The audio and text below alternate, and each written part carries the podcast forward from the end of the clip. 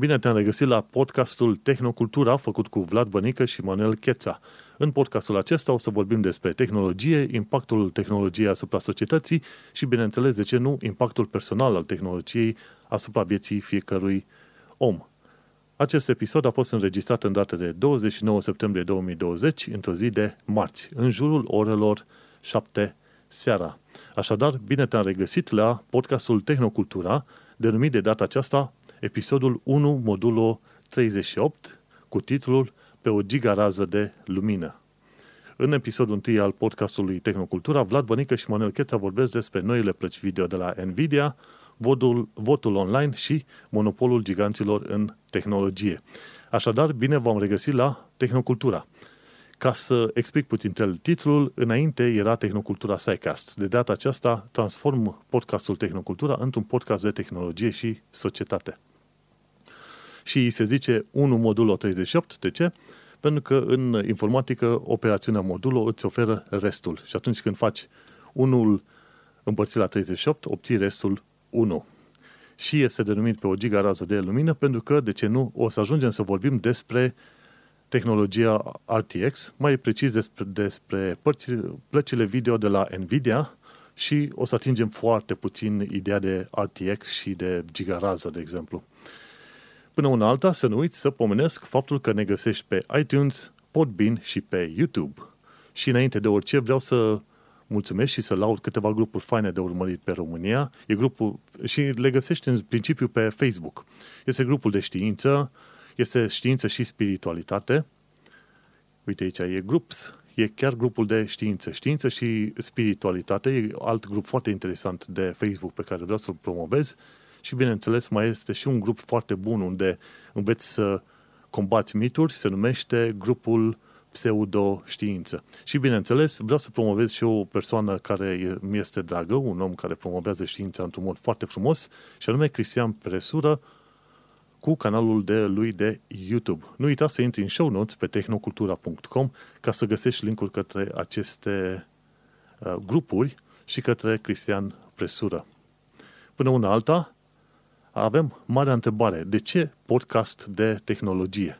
Și acum, Vlad, în primul rând... Salut! Salut, așa, că doar nu sunt singur, este și Vlad pe aici cu mine. Până una alta... Te-am lăsat să faci tu introducerile și uh, acum pot să salut și eu ascultătorii noștri. Bine v-am găsit um, și mulțumesc, Manu, în primul rând, pentru că mai mai luat ca co-host alături de tine în acest podcast și sper să facem treabă bună.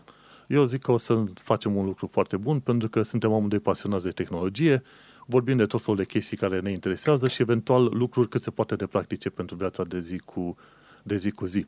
Și vreau să răspund înainte de orice la chestia de ce podcast de tehnologie cu o mică precizare a faptului că există deja câteva podcasturi de tehnologie. Uite, dacă e să te uiți, e... Câte podcasturi de tehnologie din România știi, Vlad? Um, nu pot să zic că pe partea de tehnologie am urmărit uh-huh. uh, foarte multe podcasturi. Eu urmăresc podcasturi în general și urmăresc inclusiv podcasturi de tehnologie, dar din România uh-huh. nu prea. Știu că George Buhnici, care da. na, are o notorietate, nu mai trebuie să uh, explicăm cine e George Buhnici, uh, face o chestie de genul ăsta. În rest, nu pot să zic că, că am urmărit altele. Spre rușinea mea sau pur da, și da, simplu, nu, nu, uneori mi-e, mi-e greu să mă împart între podcasturi, sunt prea multe cele pe care le urmăresc deja. Păi, sincer, nici eu nu urmăresc din România, doar vreau să pomenesc faptul că există deja podcasturi de tehnologie în România. De exemplu, e Upgrade o sută, e Neascultătorii, e Burscast, cum e? Upgrade o sută e de la Dragoș Stanca, Neascultătorii de la Sergiu Biriș, Burscast, Răzvan, uh-huh. Răzvan Burs. Dar vorbesc despre business și technology oamenii ăștia. Mai e rețeaua City Podcast, care, City Podcast, da, care mai au și ceva de tehnologie pe acolo, însă noi nu ascultăm din România pentru că, de exemplu, eu ascult multe podcasturi din străinătate. Din două mii zece ascult uh, The Tech Guy, This Week in Tech, Security Now, You're Not So Smart. În fine, sunt, e o listă foarte lungă de podcasturi pe care le ascult. Și acum, ca întrebare, cică de ce podcast de tehnologie? Ei bine, avem noi o abordare personală a noastră și de-aia ne-am gândit să facem un podcast de tehnologie și, de ce nu, cu cât mai multe voci pe internetul ăsta mare și lat, cu atât mai bine, nu? sigur. Uh, nu lucrăm în concurență, nu ne umplem de bani din chestia asta, o facem din pasiune și o facem ca să împărtășim pasiunea asta cu cât mai mulți oameni care sperăm să aibă plăcerea să ne asculte, să ne asculte opiniile și să învețe ceva din, din podcastul ăsta. Uh, o să fie un format diferit, după cum ai spus și tu, de podcasturile de tehnologie sau de business și tehnologie din România. O să ne axăm foarte mult uh, pe tehnologii mai vechi, mai noi, din diverse domenii. Fiecare vine cu unghiul lui și cu subiectele sale și le dezbatem și încercăm să facem ceva fain. Da, păi gândește-te că eu, de exemplu, sunt mai mult fan, să zicem, drepturile, drepturile ale internetului, ideea de netizen și așa mai departe, iar tu ești fan ecologie, într-un fel, nu? Sau cum? Mașini electrice și mai ce? Eu sunt fan tot ce înseamnă tehnologii ale viitorului, mai ales în domeniul auto și în protecția mediului. Mă refer soluții ecologice la problemele întâlnite în ziua de azi. Trecem uh, printr-o perioadă mai grea, știm cu toții, clima se schimbă uh, mm-hmm. și oamenii încearcă să găsească soluții noi și bune la probleme vechi și mă interesează chestia asta. Cine ce face cu um, surse de combustibil, regenerabil, electric, solar și așa mai departe și probabil că o să acopăr destul de mult. Da, cu prima ocazie, vezi că ești pe mult. Veșnica greșeală care știu, face știu toată lumea. Cum se zice, ca întotdeauna, cum îi zice, fiecare vine cu ce le interesează, respectiv pe mine mă interesează, bineînțeles, și calculatoarele, la fel ca și pe Vlad. A, absolut, și, și pe mine, da. Ce e, ce e important de știut este că avem pasiunea asta generală, tehnologia. Ne place ce se mișcă, ce cu electron prin ea. Ce are microchipuri, electron, toate cele, ne place chestia aia. Și nu numai. Ne plac și chestiunile puțin mai vechi, însă este important că ne uităm la tehnologie și vrem să înțelegem ce și de ce se întâmplă și, bineînțeles, unde ne poate duce și cum ne afectează în viața de zi cu zi. Și corect. Zi-mi, tu lucrezi în domeniul de tehnologie, ce faci în mod exact? Adică eu știu, dar nu mă întreb așa. Da. Uh, pentru ascultătorii noștri, ca să înțeleagă și ei ce mă face pe mine să-mi dau cu părerea pe anumite subiecte, pe lângă pasiune, evident, tehnologia și toate lucrurile legate de tehnologie sunt un hobby pe care îl urmăresc de pf, mulți ani, probabil, nu știu, douăzeci de ani de când am început să înțeleg cum funcționează un automobil sau un computer um, și cumva am făcut o carieră din asta. În ultimii aproximativ cinci ani de zile am uh, avut... Um, plăcerea să reușesc să ajung în domeniul automotiv, unde momentan lucrez ca inginer de dezvoltare. Mai precis, fac diagnoză și teste pe unitățile de control ale unor automobile. În momentul ăsta pentru Porsche, lucrez pe un proiect în centru de dezvoltare Porsche. Am lucrat în trecut și pentru B M W. Am acumulat așa un pic de experiență pe partea asta și, bineînțeles, după cum am zis, ca hobby, orice se învârte, face zgomot, consumă curent sau benzină, sunt mm. chestii care mă aproape obsedează de, de mulți ani încoace tu... și mă, mă bucur să am ocazie să vorbesc despre ele aici. Foarte bine, cu atât mai bine, cu cât mai multe voci. Tu ești puțin opus, pentru că eu opus mie, pentru că eu sunt mai mult orientat pe partea de software. Eu de mai bine de cinci ani și ceva lucrez ca front-end developer, programare în Londra. Deci să înțelegem, tu ești în Germania în momentul de față, iar eu sunt în Londra. Și... exact. Facem un podcast împreună ca să acoperim uh, o întreagă Europa. Putem să numim ăsta ca fiind un fel de podcast pan-european de tehnologie. Da, este un, uh, un podcast al unor diasporeni români pasionați de tehnologie și încercăm să acoperim um, subiecte din, din cele mai diverse pe latura asta. Um, evident, nebuniile noastre, subiecte de interes pentru noi, dar bineînțeles, acceptăm recomandări, sugestii de subiecte pe care să le dezvoltăm de la ascultătorii noștri. Dacă vreți să ne auziți discutând sau dezvoltând un subiect sau altul, sau aperând pe un subiect, noi oricum avem foarte multe surse din care urmărim. Da, exact. Și... avem multe surse, știm să aberăm, e în regulă. Yeah. Ei, tocmai asta e și ideea. Ne întâlnim aici să vorbim, să povestim despre tot felul de lucruri uh, și să nu uităm că și Vlad și eu suntem amândoi învățați cu chestii de podcast. Zi-mi, Vlad, de unde știi de podcasturi? Da. Um, cum era vorba aia? Eu ascult podcast de mic. Din... Nu chiar, nu ascult chiar de mic, că nu există de atât de multă vreme. Um, sunt pasionat de podcasturi de ceva ani și asta m-a făcut ca mm-hmm. undeva la sfârșitul anului trecut, acum aproape un an de zile, să dau drumul propriului meu podcast, um, care se numește DiasporaCast. Și, după cum numele îi spune, destul de sugestiv, se axează pe problemele românilor din diaspora. A fost primul sezon cu interviuri multe, cu români din diverse colțuri ale lumii. Um, și eu, acum sezonul ăsta, care e în lucru și la care n-am avut așa mult timp uh, momentan, pentru că e o perioadă mai aglomerată la mine, um, vor urma și episoade, să zic așa, informative și educative, mai multe decât, decât interviuri. Dar da, subiectul principal, diaspora, Manu a fost și invitat al meu acolo. Um, mă așa găsiți sau găsiți podcastul la diasporacast punct com sau pe Facebook DiasporaCast uh-huh. și cam pe majoritatea platformelor de podcasting, deci uh, îl găsiți undeva.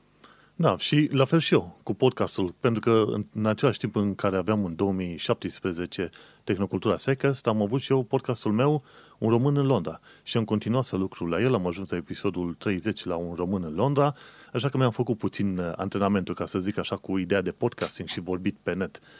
Și la un moment dat, uite că ne-am trezit amândoi că facem un podcast împreună. De ce? Pentru că suntem pasionați de tehnologie și, bineînțeles, suntem la fel pasionați de podcasting. Așa că, absolut, în felul ăsta, cred că o să putem aduce un plus valoare pentru podcasturile românești și mai ales pentru podcasturile românești din diaspora. Ca întâmplare, clar, în ceea ce privește podcasturile românești din diaspora, în momentul de față există doar trei podcasturi făcute de doi oameni. DiasporaCast, Un Român exact. în Londra și Tehnocultura sunt trei podcasturi românești din diaspora. Și auzi că tot pomenesc de podcasturi, uite că mâine, pe data de treizeci de septembrie, se sărbătorește International Podcast Day. Sincer, până de curând exact. nu știam treaba asta, dar este un fenomen foarte bun. Gândește-te că primele podcasturi au apărut pe la America în două mii, două mii unu, două mii cinci, așa. Cele mai vechi podcasturi pe care le știm noi de pe internet sunt undeva de prin două mii cinci, ceva de genul ăsta. Au ajuns la episodul șapte sute șaptezeci, ceva de genul ăsta, cum e Security Now sau This Week in Google sau ceva. Gândește-te ce înseamnă șapte sute șaptezeci de episoade. Cât un episod făcut săptămânal, ca să zic așa. cincisprezece ani de zile de episoade. Și uite că exact. ne pomenim și noi aici cu un nou podcast de tehnologie. Sigur. Până la urmă, podcastul nu este nimic altceva decât o formă de exprimare disponibilă tuturor și puțin costisitoare și nu ne interzice nimeni să o facem. Dacă vă face plăcere să ne ascultați, sperăm să fiți alături de noi cât mai mult. Le urăm la mulți ani cu ocazia Zilei Internaționale a Podcasterilor, tuturor podcasterilor din România, de ce exact. nu? Pentru că niciodată nu poți avea prea multe motive de sărbătoare și ce să mai zic, la da. cât mai multe podcasturi. Da, să avem și noi cât mai multe podcasturi. Eu vreau să mulțumesc oricum ascultătorilor Tehnocultura Secast, pentru că de-a lungul timpului mi-au tot trimis mesaje și m-au întrebat, ok, când faci ceva nou pentru Tehnocultura? Când mai avem o idee nouă, o prezentare nouă? Și uite că până la urmă am decis că de unul singur este destul de greu să fac un podcast, mai ales unul de tehnologie și de ce nu? Hai să împărțim puterile. Divide and conquer, ca să zic așa. Bun. Exact. Și până... Prin puterile noastre unite, noi suntem capitanul planetă, dacă mi era desenul ăla animat. Nu știu, cred că nu, am, cred că nu l-am prins pe la televizor în perioada aia. Captain Planet. E ok, ah. era, era mișto. Ah, stai că l-am prins. Captain Planet l-a prins. Cei de generația noastră, exact. mileniali, Despre cred că l-au prins. Da. Bun, da. Haideți să trecem la următorul punct și probabil punctul care interesează pe toată lumea, noua linie de plăci video de la NVIDIA, seria trei mii. Acum eu am o întrebare pentru, pentru tine, Vlad. Tu ți-ai luat placă video de la uh, NVIDIA pe R T X, Ray Tracing? Uh, nu, eu am o placă video de generație un pic mai veche. Uh, am un o mie șase sute cincizeci Super, dacă nu mă înșel, da. Uh, mm. Ideea e în felul următor. Mi-am făcut un P C suficient de puternic cât să-mi permită să editez podcasturile mele, adică am un procesor uh, decent, un Ryzen două mii șapte sute X um, cu șaisprezece giga de, de RAM, ceva decent.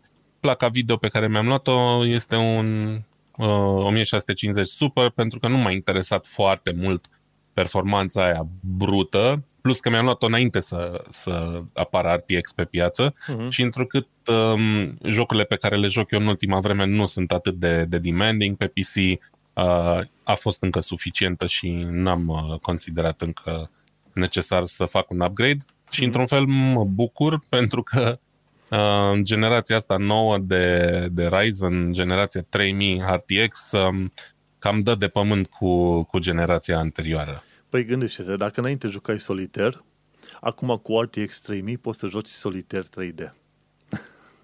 Da, îți dai seama cum lucesc cărțile alea în, cu ray tracing. Da, cu ray tracing, cu, ai câteva gigaraze, că tocmai de-aia am numit titlul Gigarază de lumină. Ei, ăștia care au făcut NVIDIA, când au făcut plăcile lor video, zic că ok, se fac calcule de rază de lumină, un fel de simulare, ca să zic așa, și merg pe gigaraze de lumină. Sincer, nu știu câte, câte gigaraze de lumină au fiecare placă video. Mă gândesc că au câteva, patru-cinci gigaraze, adică patru-cinci miliarde de raze calculate, ceea ce e o chestie extraordinar de mare. Și gândește-te să folosești un R T X trei sute să joci un solitaire. Cât de interesant ar trebui să fie da. Cel solitaire. Și să fie singurul joc pe care îl joci, aia ar fi și mai interesant. Okay. Um, or, da, e, e magic ce, ce au reușit să facă cu, cu generația asta de plăci video. Um, au reușit nu numai să aibă niște performanțe incredibile, dar să ofere și niște prețuri competitive în față de generația anterioară R T X două mii. Da, Cumva își canibalizează, parcă un pic prea devreme, după părerea mea, uh, plăcile video, cred că ar mai fi putut rezista un an cu, cu generația actuală. Pe mine nu mă interesează. Eu vorbesc din punct de vedere al consumatorului. Dacă acum am scos R T X trei mii și e genial, dar scot patru mii și la jumătate de preț cu patru ori mai multă performanță, pe mine nu mă interesează ce canibalizează. Atâta timp cât pot să iau piesa da, aia normal. Să o bag în calculator, îți dai seama, știi? Și asta am văzut că da. Ai pus aici de la G P U Mag. În, în materie de specificații, uh, de câte ori e mai tare R T X trei mii față de ce ai tu la tine în calculator? Um, mi-ar fi greu, greu să fac socoteala. Ce am eu e o placă destul de buget. Um, mm. Nu e nici de cum o placă high-end, probabil, adică, nu știu, cea mai apropiată placă din, din generațiile cele două R T X, două mii și trei mii, ar fi un două mii șaizeci, dar un două mii șaizeci... din care s-au rupt câțiva pini, deci uh-huh. placa mea video nu e, nu e nici pe aproape. Um, aș fi foarte curios să văd um, live performanțele astea uh, ale, ale noii arhitecturi, um, dar momentan, na, pentru mine am un monitor o mie optzeci, e, e mai mult decât suficient. Uh, ideea e că mă face să mă gândesc toată chestia asta și tot, um, toată evoluția asta de la seria două mii la trei mii, ce va urma în viitor. Adică până când poate să țină chestia asta, creșterile astea enorme de la, de la un, practic de la un an la altul, nu? A trecut doar un an de la Dacă ultima un an lansare. De zile. Sau... Da, un an da. De zile și cam cel mai mare salt, ca să zicem așa. Ci că făceau ăștia review-uri la un moment dat și ziceau că ultima oară când a mai fost așa un salt de performanță versus preț, ca să zicem așa, a fost acum vreo zece-cincisprezece ani de zile, când NVIDIA a mai făcut asemenea chestie. Eu, de exemplu, am un R T X două mii șaptezeci, două mii șaptezeci uh-huh. și este bunicel. Pot să joc cele mai noi jocuri, n-am așa problemă și joc la doi K, o mie patru sute patruzeci p, pentru că am un monitor uh-huh. destul de măricel și e, are și funcția de G-Sync enabled și atunci are refresh, Aia, mișto, da. Da, refresh adaptiv și R T X două mii șaptezeci e chiar bun. Dar ce am văzut la treizeci optzeci, ăla e cam aproape de patru ori performanță mai mare, să zicem în principiu, pentru aceiași bani. Și normal că sunt foarte mm. curios să am și eu placa aia video. Adevărul e că primul lucru la care să, trebuie să te uiți când îți iei o placă video este monitorul. Dacă monitorul tău este o mie optzeci, absolut. Atunci tu nu ai nevoie de nici măcar de R T X două mii șaptezeci, două mii șaptezeci ca să faci treabă bună pe el. Pentru că la o mie optzeci e suficient să te duci cu plăci video chiar mai săbuțe. Uite cum ai mers și tu cu a ta. Pentru o mie optzeci e numai potrivit. N-ai nicio problemă. Dar da. aia, când te duci la doi K sau te duci la patru K, acum prea puțini gamer joacă la patru K, dar la doi K am văzut că încep să fie tot mai mulți. Deși în tot felul de statistici, când te uiți la benchmarking, majoritatea, inclusiv pe Steam, mi se pare, majoritatea erau minim șaptezeci la optzeci la sută dintre oameni tot pe o mie optzeci, știi? Da, pentru că e cel mai popular format.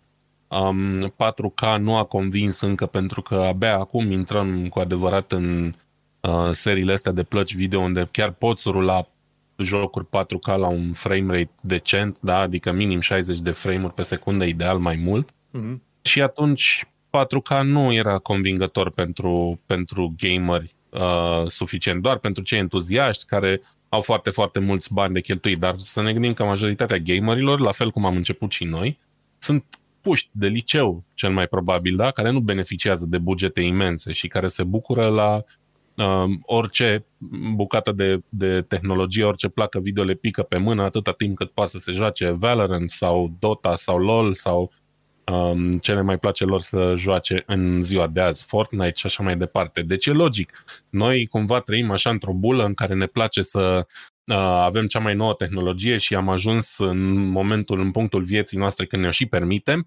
dar uh, majoritatea gamerilor uh, stau uh, probabil mai prost cu finanțele decât atât. Deci e, e normal ca um, segmentul o mie optzeci p să fie încă dominant și probabil că va mai fi o perioadă de acum încolo. Oh, mult și bine, dar așa ca idee, ca secret, ia o mie optzeci și atunci o să îți permiți să ai o placă, de, o placă video ceva mai, mai simpluță, ca să zic așa, cu care să lucri. Și acum, exact. acum vedeam că sunt cei de la G's Two Cents, la un moment dat au făcut un video pe YouTube și au spus că sunt probleme foarte mari cu scalperii și cu buying bots, cu roboții ăștia de cumpărături. Nu știu dacă ai auzit de treaba asta. Deci, în lumea retail online. Da. Am văzut și eu clipul de la G's Two Cents și, practic, ca să dăm un pic de context, treaba a fost că în momentul în care s-au pus în vânzare plăcile astea, R T X treizeci optzeci mai ales, și am impresia că și la treizeci nouăzeci s-a întâmplat chestia asta, stocurile au dispărut aproape instant, pentru că n-au fost refresh, cumpărate de... Refresh, de... Da, n-au fost, măcar de, da, îi dai, noi dăm refresh, tu îi dai refresh, eu îi dau refresh și alții au instalat niște bots sau scalper, cum le zice, care sunt programați în așa fel încât să cumpere stocuri imense în timp foarte, foarte scurt, ca mai apoi să le vândă la prețuri exagerate pe site-urile de, de piese, de piese, mă rog, la mâna a doua, Craigslist, eBay și așa mai departe. Ceea ce e o practică, na. Nu are rost să discutăm. Clar, nu este simpatică și înainte parcă nu se întâmpla chiar așa de des, dar ci că anul ăsta au început să dea, să dea valul, ca să zic așa, că scalperii, cum se spune, ăștia mergeau în zona retail pe online și nu neapărat pe chestii de calculatoare, dar bă că au lovit tare anul uh-huh. ăsta și îți dai seama, supărarea cea mare a oamenilor este faptul că NVIDIA nu arată în calcul faptul că se fac asemenea lucruri, se folosesc boți care da. cumpără cinci, știu, cincizeci la sută de plăci video odată. După aia, îți dai seama, oamenii aia care le, le cumpără, bineînțeles, le plătesc la prețul normal, dar după aia le vând la, ce știu, o placă de o mie de euro, o vând la două mii de euro pentru entuziaști și cei am care am... sunt nebuni, așa, știi? Da. Am auzit că ajunseseră chiar la șapte mii de dolari pe anumite site-uri. Hai, adică, nu știu, nu știu cât de disperat ar trebui să fii după o placă video să dai banii aia pe ea. Adică poți cu siguranță să aștepți până la următorul lot sau mai știu eu. Ideea e că oamenii ăștia au profitat de faptul că anul ăsta uh, și toată pandemia asta a dus la o producție mai scăzută, inclusiv de plăci video, și ăstea au dispărut mult mai repede decât uh, poate s-ar fi întâmplat în alții. Oricum, în genere, dacă stai să te uiți la tot felul de lucruri, când îți iei o placă video, de exemplu, aștepți să nu, să nu prinzi prima tură, de exemplu. Aștepți să treacă, de exemplu, o lună, două, Corect. trei, ceva de genul ăsta, ca să se rezolve și problemele de stabilitate, dacă sunt. Uite că cei de la Extreme Tech au scris exact. la un moment dat de probleme de stabilitate dacă vrei să faci overclock. Ci că e o problemă cu uh, niște piese când vrei să faci un overclock peste doi giga. Și atunci da. dacă cumperi piese custom, nu Founders Editions, Founders Editions alea sunt de la NVIDIA. De obicei, NVIDIA își ține, își ține procesorul cel mai bun, îl țin pentru ei și celelalte procesoare mai exact. slăbuțe le dau pentru ceilalți, pentru O E Ms, cum sunt M S I, Giga, Giga, nu mai știu cum, în fine. Și Gigabyte, E V G A. E V G A um, problema Gigabyte, a fost... Da. da, chiar la E V G A a fost problema.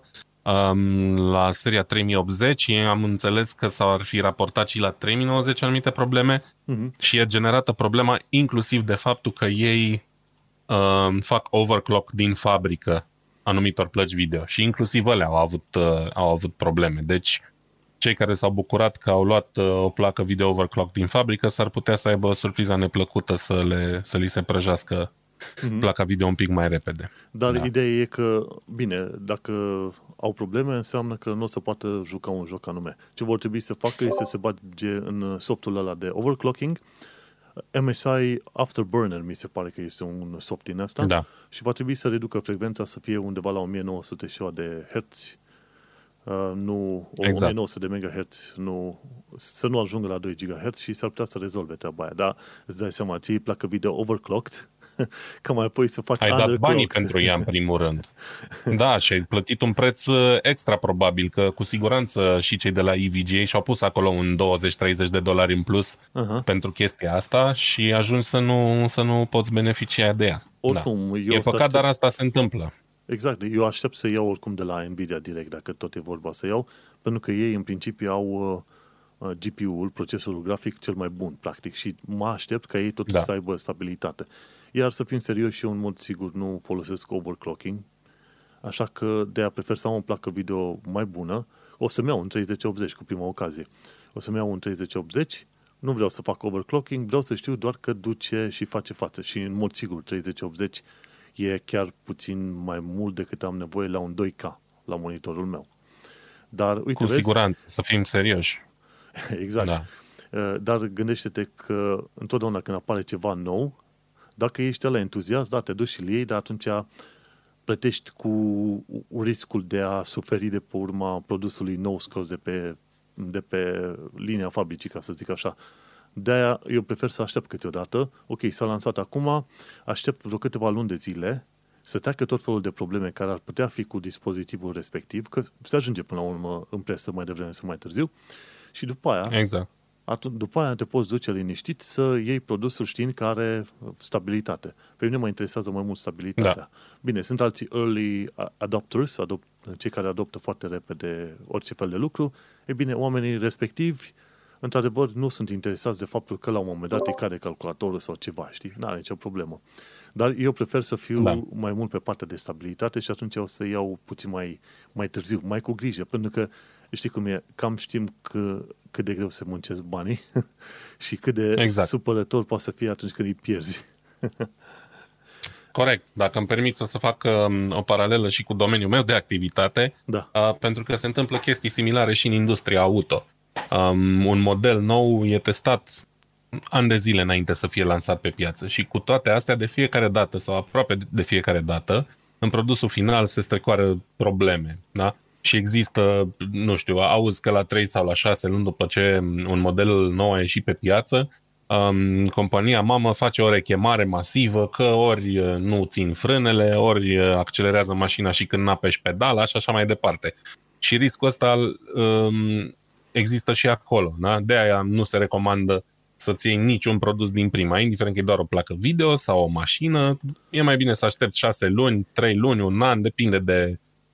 de la caz la caz înainte să, să-ți cheltui banii pe ele, ca să te asiguri că toate problemele astea au fost um, reparate între timp. Și mai e un exemplu care mi-a, mi-a trecut acum prin cap, ce s-a întâmplat cu prima și prima um, generație de console Xbox trei sute șaizeci, poate mai știi, um, au avut problema celebră cu Red Ring of Death, în care um, consolele pur și simplu se prăjau, da? În timp ce oamenii se jucau pe ele, apărea un inel din ăsta roșu la, la butonul de on-off și pur și simplu nu mai funcționau. Și a fost tot așa o problemă incipientă în primele serii de, de console, din cauza că au folosit un lipici impropriu pentru, pentru procesor sau ceva de genul ăsta. Și iar a fost un caz de oameni care au luat consola în ziua în care a ieșit și Da, și-au luat uh, un pic de țeapă. Evident, Microsoft a înlocuit consolele, n-a fost nicio problemă, dar tot poate să te supere da, un pic. Da, da, știi, aia se numește Early Adopters Tax. Taxa de, exact. de Early Adopter, de om care ia prima oară, știi? Și nu știu dacă avem nevoie să... și de ei. Pentru ah, că altfel da. nu s-ar elimina problemele pentru noi ăștia care cumpărăm mai târziu. Da, sigur. Uite că aici vreau să ating și problema și situația asta, cum uh, vezi de multe ori că așteaptă mulți oameni, oameni în rând la produse Apple sau ceva. Știi că erau, era la modă într-un, într-o perioadă să râzi de oamenii ăștia care așteaptă la rând la produse Apple. Așteaptă câteva zile să da. intre acolo. Dar uh, din punctul meu de vedere, eu mă bucur că există așa oameni. Se, și mi se pare că există așa oameni în tot felul de domenii. Mă bucur că există pentru că acești exact. sunt early adopters. Ăia sunt dispuși să plătească acea taxă extra de a fi primul în linie și, a, bineînțeles, ăia sunt și dispuși să plătească și mai mulți bani pentru a avea produsul respectiv. Și, bineînțeles, oamenii respectivi da. cumva deschid o, o cale nouă pentru noi ăștia care ne temem, care nu avem bani, care nu ne pricepem, vrem stabilitate și atunci eu mă bucur. Deci când văd early adopters sau oameni sunt la rând să cumpere un produs cât e de nou, cât de ceva, eu mă bucur, zic e bine, înseamnă că se întâmplă ceva bun pe acolo.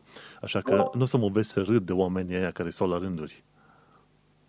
Absolut, jos pălăria pentru ei, le mulțumim pentru serviciul pe care ni-l oferă nouă și sperăm să nu învețe nimic din lecțiile anterioare și să facă chestia asta cu fiecare nouă generație de produse. Exact, ăla ar fi, ăla ar fi un motto, motto foarte bun. Repetă ceea ce ai făcut până acum. Exact. Și... și eu vin mai târziu și cu legro. Exact, exact așa. Uh, nu știu dacă ai reușit să vezi review-urile, dar o să pomenesc așa foarte pe scurt, că nici timp nu este prea mult. Uite, J Stu Cents la un moment dat a făcut o verificare a lui R T X treizeci optzeci și spunea că are, cadre, are de trei ori mai multe cadre pe secundă față de un douăzeci șaptezeci la același preț. Și am un douăzeci șaptezeci și ce înseamnă să primesc de trei ori mai multe cadre, mai ales când este vorba să dau cu R T X on. Practic să am și eu ray tracing live, adică pe direct așa. Tu dai seama, mm-hmm. Paul, eu abia aștept să cumpăr, dar bine, asta înseamnă că undeva prin martie, dacă o să cumpăr cel mai devreme placa asta video, până atunci mai e timp de așteptat. Și uite-te că ăștia de la Linus Tech Tips au făcut o comparație și au zis că este cu douăzeci până la șaptezeci la sută mai bun decât R T X douăzeci optzeci. Știi? Oricum să nu uităm, treizeci optzeci e generația mai nouă față de douăzeci optzeci. Și bineînțeles că da. generația corespunzătoare pentru douăzeci șaptezeci ar fi R T X treizeci șaptezeci. Dar nu mă interesează treizeci șaptezeci, o să sar direct pe trei optzeci la momentul potrivit. Și ideea asta este să-l, să țin placa video pentru vreo cinci ani de zile. Nu pentru unu sau doi uh-huh. ani de zile, știi? Și interesant, da. o altă comparație am văzut, tipul ăsta, Pulse Hardware, zice că un treizeci optzeci are performanță mai bună decât un douăzeci optzeci Ti. La jumătate de preț. Tu îți dai seama. Uh-huh. Deci ce a făcut acum Nvidia, a dat pur și simplu de pământ și cu vechile produse și cu A M D. Știi? Da, asta, asta, asta zic. Adică um, asta, la asta mă refer prin canibalizare. douăzeci optzeci Titanium, care e o placă extrem de scumpă, e bătută acum la un, ceva mai mult de un an distanță de o placă care costă jum- la jumătate. Deci... Da, da. Um, e cumva competiția asta generată inclusiv de faptul că A M D urmează să uh, lanseze procesorul lor grafic Big Navi, cred că tot înainte de sărbători anul ăsta. Ne-am găsit, apropo, um, un moment foarte bun să începem uh, să facem această serie de podcasturi, mm-hmm. pentru că a venit toamna și toată lumea pregătește lansările astea dinainte de sărbători. Deci o să avem multe subiecte în următoarea perioadă pe care să le dezbatem pe da. tema tehnologiei. Da, exact, uite, mai ales că și ăștia de la Gamers Nexus la un moment dat, dacă te uiți și tu în show notes, au făcut teste tehnice uh-huh. și au zis că au ajuns până la urmă la optzeci de cadre pe secundă la patru K. Cu... Și da. asta fără, fără R T X. Cu R T X au ajuns la patruzeci de cadre pe secundă. Totuși e, e o chestie extraordinară să ajungi la lucrul ăsta. Îți dai seama, cine o, să, cine o să-și ia un monitor patru K? Nu prea mulți. Nu, de asta zic că e, abia acum suntem cumva la prima generație de plăci video ce pot fi luate în serios pentru patru K și uh, frame rate-uri decente. Um, probabil că jocurile astea M M O ar duce frame rate-uri mai multe, fiindcă folosesc motoare grafice mai vechi și așa mai departe, dar pentru titlurile A A A, cum se numesc ele, abia acum ajungem să, să poată fi rulate um, la rezoluție mare și la frame rate suficient de mare încât să nu, um, să nu apară fenomenul ăla de, de chopping. Da, exact. Acum întrebarea mea pentru tine este următoarea. O să-ți iei R T X generația trei sau nu? Um, probabil că nu, um, pentru că eu am făcut tranziția așa încet, încet, um, acum câțiva ani, la a mă juca majoritatea jocurilor A A A pe consolă. Um, și dacă tot suntem în două mii douăzeci și dacă tot ne apropiem de uh, sezonul de iarnă, trebuie să spunem așa fugitiv momentan, o să intrăm în detalii poate într-un episod viitor, că anul ăsta se lansează și noua generație de console, PlayStation cinci și noua generație Xbox Series, foarte mm. prost nume, apropo, um, și încă mă gândesc dacă nu cumva să-mi iau PlayStation cinci sau nu. Momentan nu sunt hotărât, nici într-o parte, nici în cealaltă. Dar eu... atâta timp cât... Um, da. Eu oricum sunt uh, înrăit, ca să zic așa, pe P C Gaming. Nu m-am împăcat cu consolele în, ultimel, în ultimul deceniu, ca să zic așa, așa că fiecare cu, cu ceea ce știe el mai bine, ca să zic în principiu. Da, nu e nicio problemă, abia o să avem subiecte mai multe și mai diverse și o să putem face comparații directe, mai ales că generația asta nouă de console vrea să se bată cu um, computerele astea performante, cu plăci video care costă de două ori cât o consolă în unele cazuri, da, da. Și va fi foarte interesant să, să vedem ce iese din asta. Eu, sincer, sunt entuziasmat. Cool, foarte fain. Ok, ok. Hai să lăsăm plăcile alea video pentru că am vorbit cam mult. Adevărul este că am putea vorbi un întreg episod numai despre plăci video, dar să nu-i podcast de... nu-i podcast de... cum îi zice? Nu este podcast de plăci video, și în mod direct nu e neapărat podcast de calculatoare numai, ci vrem să discutăm despre, să zicem, subiecte care ne-au atins într-o anumită săptămână, care ne-au trezit interesul sau ceva, cumva mai mult sau mai puțin legate, să zicem, de, de tehnologie. Și acum, uite, avem un subiect pe care tu l-ai adus în show notes, Vlad, votul online. Zi-mi de ce? Um, da. Ei bine, uite, probabil toată lumea care ne ascultă știe, mulți dintre ei uh, chiar au fost uh, alaltăieri, nu? Duminică, la alegerile locale um, pentru primării în România um, și am, m-am gândit să aduc în discuție tema votului online, inclusiv pentru că um, în anul ăsta trecem prin două mari alegeri, uh, chiar trei, nu? Că în primăvară au fost parcă europarlamentarele. Deci, uh, în orice caz, trecem prin multe uh, alegeri în perioada asta, au fost și prezidențialele anul trecut mm-hmm. și totodată trecem printr-o pandemie care cumva ne cam ține în casă și ne-a restricționat foarte mult circulația și uh, ne-a îngrădit așa un pic uh, chestiile pe care le putem face fără a ne pune în pericol și a-i pune în pericol pe cei din jurul nostru. Exact. Și una din marile... din marile teme din perioada asta a fost uh, votul pentru um, primării. Pentru ascultătorii noștri trebuie să spun că eu m-am nimerit să fiu în concediu în România um, în perioada asta și duminică am fost și eu la vot. Deci uh, cumva am avut un, uh, un loc în primul uh, rând la chestia asta și um, au fost utilizați foarte mulți oameni pentru a putea respecta și a pune în uh, aplicare toate măsurile astea mm-hmm. de prevenție a coronavirusului și s-a vorbit și se vorbește de multă vreme, dacă nu cumva o soluție mult mai sigură pentru sănătatea oamenilor cel puțin, ar fi votul online. Votul online, da. De asta, da, de asta am zis să dezbatem un pic chestia asta, să vedem care sunt plusurile și minusurile votului online. Am căutat un pic niște articole pe net, am...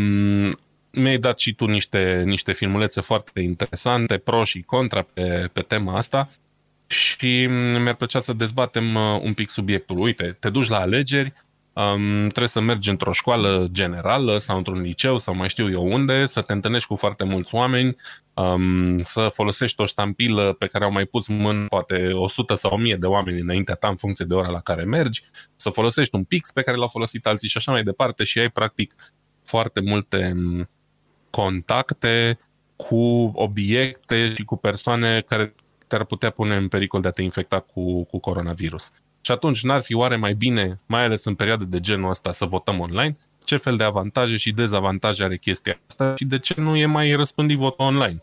Asta m-am întrebat eu, pentru că până la urmă nu prea există vot online în, în momentul de față. Da, nu sunt. Adică ce mai vezi aici sunt voturi din astea electronice, cum e în Parlamentul României, mi se pare la un moment dat. Tot votează, apeși, fiecare apasă pe câte un buton, se face, se anonimizează și pe aia zice, ok, X la sută a votat pentru asta, X la sută a votat împotriva măsurii astea. Și ca tehnologie, în principiu, să zicem că am putea avea vot electronic sau chiar vot online. Mi se pare că în Estonia au făcut așa un vot electronic, exact. Sau e, e vot electronic ori este vot online de acasă, nu mai știu exact. Cred că au încercat um, online. Am impresia că Da, am impresia că se votează chiar de acasă pe baza cărții de identitate din Estonia, care nu e doar o carte de identitate simplă, o bucată de hârtie uh, laminată, cum e în România, ci conține și un chip, e electronică și evident chipul ăla are și o cheie de securitate, deci uh, e făcut cumva, e gândit documentul respectiv, ca și în Germania, și în Germania în ultima vreme au făcut chestia asta, uh, este gândit să poți face anumite chestii online. Și ei au vrut inclusiv la votare să poată să, să facă chestia asta. În Germania, momentan, poți să faci anumite chestii ce țin de administrație publică, locală și așa mai departe, să um, depui documente sau să mai știu eu ce, îți înmatriculezi mașina uh, online pe baza acestui, uh, acestei cărți de identitate electronice, dar cei din, din Estonia au mers un pas mai departe și uh, au vrut să implementeze pentru alegeri chestia asta. Mm-hmm. Păi nu, că um... la un moment dat era discuția asta, zice, băi, dacă eu îmi folosesc uh, pin reader-ul ăla pentru bancă, am cardul de la bancă, am pin reader-ul ăla, bag cardul în pin și îmi dă un cod special și după aia intru pe site-ul de asta online al băncii, dacă îmi este permis să intru pe site-ul băncii, mă autentific ca fiind eu, ca persoana eu, Manu, cu cardul meu, și pot face tranzacții online pe acolo, atunci de ce nu ai putea face până la urmă și voturi online? Folosești, folosești un sistem de securizare în genul banking-ului și, bineînțeles, să poți continua să faci un vot de acasă, pe același sistem. Bagi cardul tău într-un fel de dispozitiv de securitate, primești un anumit cod și pe baza codului votezi. Și acum, de ce oare n-ar fi posibil, posibilă chestia asta? Dacă poți să-ți te bagi pe contul de bancă, unde ai, să zicem, practic toată averea ta, ca să zic așa. De ce nu s-ar putea face și mm-hmm. vot online, nu? E, da, uite, asta e, asta e discuția. Teoretic, e foarte posibil. Am ajuns uh, într-un, într-un punct al istoriei și al tehnologiei în care, din punct de vedere pur teoretic, chestia asta ar fi posibilă. Pentru că există chei de criptare suficient de sigure, Um, există documente care conțin chipuri care te-ar putea identifica ca și persoană unică, da? Să nu poți fi încurcat sau să nu-ți fure nimeni identitatea, dar cu toate astea, um, toată lumea este conștientă că lucrurile astea ar fi ținta hackerilor la modul cel mai serios, adică probabil că s-ar concentra multe resurse pentru, pentru a frauda um, alegeri de genul ăsta, pentru că miza este mult mai mare, da? Adică tu sau eu avem un cont bancar um, cu o sumă infimă de bani față de banii care se învârt în funcție de cine câștigă alegerile unui stat, știi? Adică că eu îmi pun banii mei în joc, uh, mult sau puțin nu contează, e problema mea și doar a mea. Dar în momentul mm. în care cineva fraudează alegerile, este vorba de, sunt implicați toți cetățenii acelei țări și e o chestie cumva mult mai de luat în serios. Adică implicațiile sunt mult mai mari. Păi, um, atunci problema Estonia principală are... Da, zi, te rog. Uh, nu, vreau să zic doar că avantajul Estoniei în chestia asta este că, fiind un stat mic și un stat destul de neutru în momentul de față și pacifist, să zic așa, șansele ca o chestie de genul ăsta să se întâmple acolo sunt destul de mici. Dar într-un stat ca România, de exemplu, unde știm cu toții și nu știu dacă ai fost la curent cu știrile din ultima vreme, dar au fost multe foarte fraude. multe tentative de fraudă, exact. Gândește-te ce s-ar întâmpla la vot online, dacă ei încearcă să fure efectiv în fața celor care îi păzesc și care stau acolo ca să se asigure că alegerile nu sunt fraudate.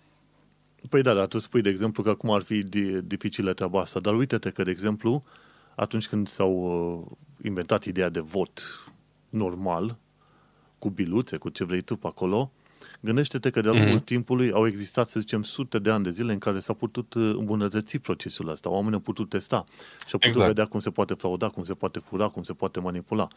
Deci, ai treaba asta făcută în lumea, să zicem, în lumea fizică, ce ne-ar împiedica să facem și noi același lucru? Ok, implementezi un sistem de votare, angajezi o serie de echipe de hackeri și să găsești toate metodele prin care se poate hăcui sistemul, de la utilizator, adică eu care vreau să votez, până la calculatorul în sine, care ar trebui să preia opțiunea mea de vot, până la firul care duce până la serverul central și până la serverul central unde se face agregarea și după aia toate cele. Până la urmă, avem tehnologie și mm-hmm. sunt și oamenii. Acum, ideea este că tot ce mai avem nevoie este efectiv timpul. Pentru că altceva nu pot să-mi dau seama ce ar mai fi nevoie în toată ecuația, ecuația asta, știi? Pentru că și sistemul de vot clasic a avut zeci, sute veacuri întregi în care să se îmbunătățească, să fie testat de-a lungul timpului. Și așa că ne-ar mai trebui nouă timp. Dar acum întrebarea care e? Cât timp ne-ar mai trebui să avem un vot online? E, uite, asta e chestia. Chiar dacă, după cum am, am zis și după cum ai zis și tu, suntem în, în punctul în care, teoretic, probabil am putea securiza destul de bine chestiile astea, există totuși neîncrederea aia și există tot timpul riscul ca cineva să uh, reușească să hăcuiască sistemele astea, pentru că până la urmă ele sunt făcute de oameni și atunci oamenii le pot și desface. Asta ar fi uh, un aspect. Al doilea aspect, pe care l-am, uh, l-am uh, verificat astăzi în, în niște clipuri pe YouTube, ar fi cel legat de uh, încrederea uh, de de, cum să zic eu, de sistemul în sine, de chestia tehnică? Nu, de secretul, de secretul votului. Adică în momentul în care tu votezi într-o cabină de vot, e clar că ești doar tu acolo, da? Uh, nimeni altcineva, doar tu știi ce votezi. Um, s-a pus problema că în, mom- în momentul în care ai putea să votezi teoretic de acasă, cineva te-ar putea influența mult mai simplu într-un fel sau altul, pentru că nu s-ar vedea ce faci neapărat. Și atunci, de, de unde știu ei sau de unde știu restul cetățenilor că șeful tău stă peste umărul tău și zice dacă nu votez cu cutărică acum de față cu mine, mâine nu mai e unde să vii la muncă. Da, e da. Și aspectul ăsta. Da, dar vezi că este o social măsură luat în cont. Îți dai seama, când vrei să faci sistemul ăsta, atunci te pui frumușel și găsești toate metodele prin care se poate frauda, se pot manipula și așa mai departe. De exemplu, în cazul ăla în care zici tu cu omul care stă lângă votant, îi dai voie omului să poată intra să-și modifice opțiunea de vot, ori de câte ori vrea, până la o anumită dată fixă. Zicem, ok, aveți douăzeci și patru de ore, începeți votul acum, până mâine seară aveți timp să votați și să vă gândiți și să vă răzgândiți de câte ori vreți voi. Mai mult, uite pe Bloomberg, am văzut un material video foarte interesant și vorbeau la un moment dat de un nou sistem de vot, la votul cu stele, știi? Cu, adic- cu alte uh-huh. cuvinte, de exemplu, să zicem, ai cinci stele pe care le poți da oamenilor. Sunt zece oameni dintre care poți alege și dai stele. unu, doi, trei, patru, dai uh-huh. fiecărui om câte stele vrei. Îi dai unuia trei stele, altuia două stele, altuia o stea. Și într-un fel, în, în felul ăsta se, se poate face un fel de agregare pe număr de stele, nu neapărat pe opțiune de vot, adică pe primul l-am ales cu trei stele, ci pe un număr de stele efectiv, știi? Deci sunt lucruri care ar trebui testate și verificate și răzverificate, știi? Nu poți să stai în ziua de astăzi să zici, pentru că există Clar. riscul să nu avem, să zicem, acel privacy, intimitate și există riscul să nu avem încredere în stat, să nu facem. Gândește-te că una dintre metodele prin care poți face un sistem foarte bun în ziua de astăzi, un sistem informatic, este să-l faci open source. Și atunci când l-ai făcut open source, îți dai seama foarte bine că toată lumea vede codul și cine vrea să-l spargă, poate să meargă, să încerce să-l spargă și așa mai departe. Și cred că soluția pentru un sistem de vot ar trebui să fie în mod obligatoriu ceva open source. Da. Um, probabil că așa e. S-ar putea, uite, am putea să-l începem, de exemplu, prin a implementa un sistem de genul ăsta pentru referendumuri, care nu au o miză atât de importantă, să zicem, pentru referendumuri locale. Um, Elveția, am înțeles că a încercat sau încearcă să facă o chestie de genul ăsta. Um, foarte pe scurt, sistemul de alegere în Elveția este ăla că cetățeanul decide aproape orice chestie. Uh, nu parlamentul, nu consiliul local și așa mai departe. Și oamenii sunt chemați la vot pentru chestii dintre cele mai diverse. Dacă să mai băgăm o nouă stație de uh, tramvai uh, în Zurich, până la dacă să mai cumpărăm o sută de avioane pentru armată. Da? Deci toate chestiile astea sunt votate de cetățeni. Evident, unele au implicații foarte mari, dar unele, precum înființarea unei noi stații sau linii de autobuz, nu neapărat. Și atunci și ei au încercat ca pentru referendumuri să, să folosească sisteme din astea și probabil că acolo ar fi ter- cel mai bun teren de testare. Acolo s-ar putea elimina multe din bagurile astea și porțile deschise pentru, pentru fraudă și poate s-ar putea, nu știu, crea niște reguli și un cod de conduită pentru alegeri online care să poată fi aplicat universal. Mm-hmm. Da, plus că mi se pare că ai pus link-ul ăsta de la Radiolab, nu știu exact, un caz nebun de eroare care a schimbat mm-hmm. cursul unui vot. Practic, în principiu, sunt chestiuni despre care știm că se pot întâmpla. De exemplu, dacă calculatorul tău nu este într-o carcasă metalică suficient de bună, la un moment dat, radiațiile cosmice pot face o operațiune numită bit flip. Adică radiația cosmică ajunge exact. cumva în RAM, pe hard, ori în procesor undeva și la un moment dat schimbă din memorie din zero în unu sau din unu în zero și pot da peste cap un întreg program sau o întreagă numărătoare. Dar noi știm despre lucrurile astea. Cine lucrează în software development știe despre tot felul de lucruri de genul ăsta. Au, sunt tool-uri, se face automat, automated testing, unit testing, integration testing, tot felul de nebunii din astea și inclusiv pe partea de programare, pe partea de programare hardware, ca să zic așa. În principiu ar fi, avem tehnologie, trebuie să mai avem, bineînțeles, voință și, de ce nu, poate că avem nevoie de să primim un șut în partea ascunsă, în partea dosară, ca să ne împingă înainte. Și o pandemie din asta, gen COVID, ar fi numai bună ca să începem să ne gândim în mod serios la un sistem de vot online. Bineînțeles, în momentul de față, la sistemul politic, economic, social, de acum, este o idee proastă. Dar nu trebuie să ne sperie treaba asta și să ne blocheze în a pregăti terenul pentru, să zicem, un sistem foarte bun peste douăzeci de ani. Nu? Tot fel de lucru exact. util și bun îl faci în timp. Nu se face depozit pe alta nici de la un an la altul și, bineînțeles, nici, nici de la un mandat la altul, nu? Da, exact. Um, e clar că nu o să vină prea curând chestia asta, dar mi-ar plăcea să văd că se lucrează mai, mai mult la, la sistemele astea de vot. Adică nu avem de unde să știm, toată lumea se așteaptă că pandemia asta o să se termine um, la fel de brusc cum a apărut pe întâi ianuarie două mii douăzeci și unu. Evident că nu se va întâmpla chestia asta și o să da. mai dureze multă vreme și probabil că ar fi timpul să regândim toate sistemele astea și ce, ce pot să zic? Poate din potrivă, poate o țară ca România va avea mai mult de câștigat decât de pierdut pe de pe urma unui sistem foarte bine pus la punct de votare online, da? Nefraudabil și infailibil, pe când acum, cu hârtii, cu plimbat foi de colo-colo, cu buletine gata ștampilate și așa mai departe, mi se pare că fără un control super, super strict al uh, voluntarilor și al oamenilor care vor ca procesul ăsta să se desfășoare corect, oricum e, e greu. Bine. Și e clar că se poate frauda la greu și așa. Oricum, poate România... trebuie pus în balanță, scuze, o singură chestie mai zic, poate trebuie pus în balanță ce e mai ușor de fraudat în momentul ăsta. E mai ușor, e mai sigur în continuare votul pe hârtie sau poate totuși ar fi mai bine să ne orientăm către noile tehnologii? Da, păi, în primul rând, cred că ar trebui rezolvată problema tehnologizării sistemului în România și digitalizare, știi, cât mai mult. La fel cum se întâmplă în, în U K, de exemplu, ai o interacțiune foarte mică cu funcționarii publici. Multe lucruri se rezolvă prin internet, prin e-mail și te duci, te bagi pe site-ul dedicat și acolo introduci detaliile necesare și la un moment dat poți să-ți deschizi o firmă în cinci minute, ceva de genul ăsta, fără să te chinui extraordinar de mult.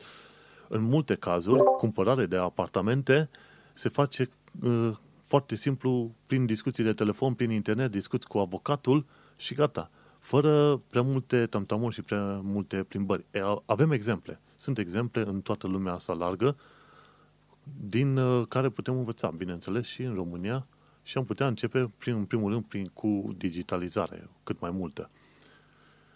Și cam așa. Eu, um, cred, că, eu cred că deocamdată putem, putem să ficăm de acord că votul ar fi bun, dacă nu chiar acum.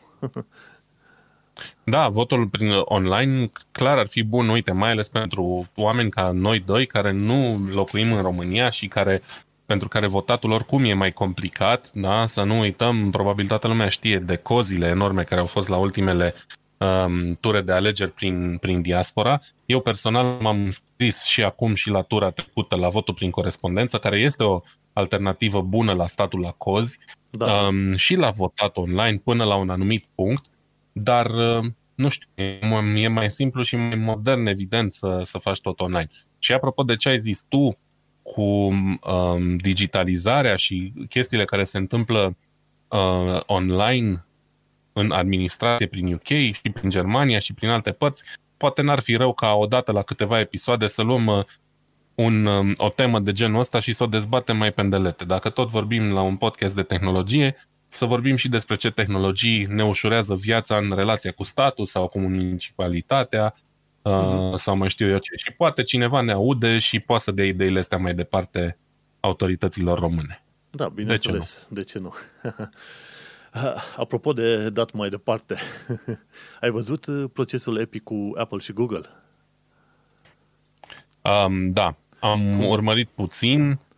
Da, acolo, nu acolo, se, cândele, acolo, se, împart, acolo se împart pumnii foarte mari, adică giganții se bat și se împiedică unii pe alții, în ideea că poate, poate la un moment dat o să iasă cineva câștigător sau vo- poate vor câștiga și vor economisi niște bani.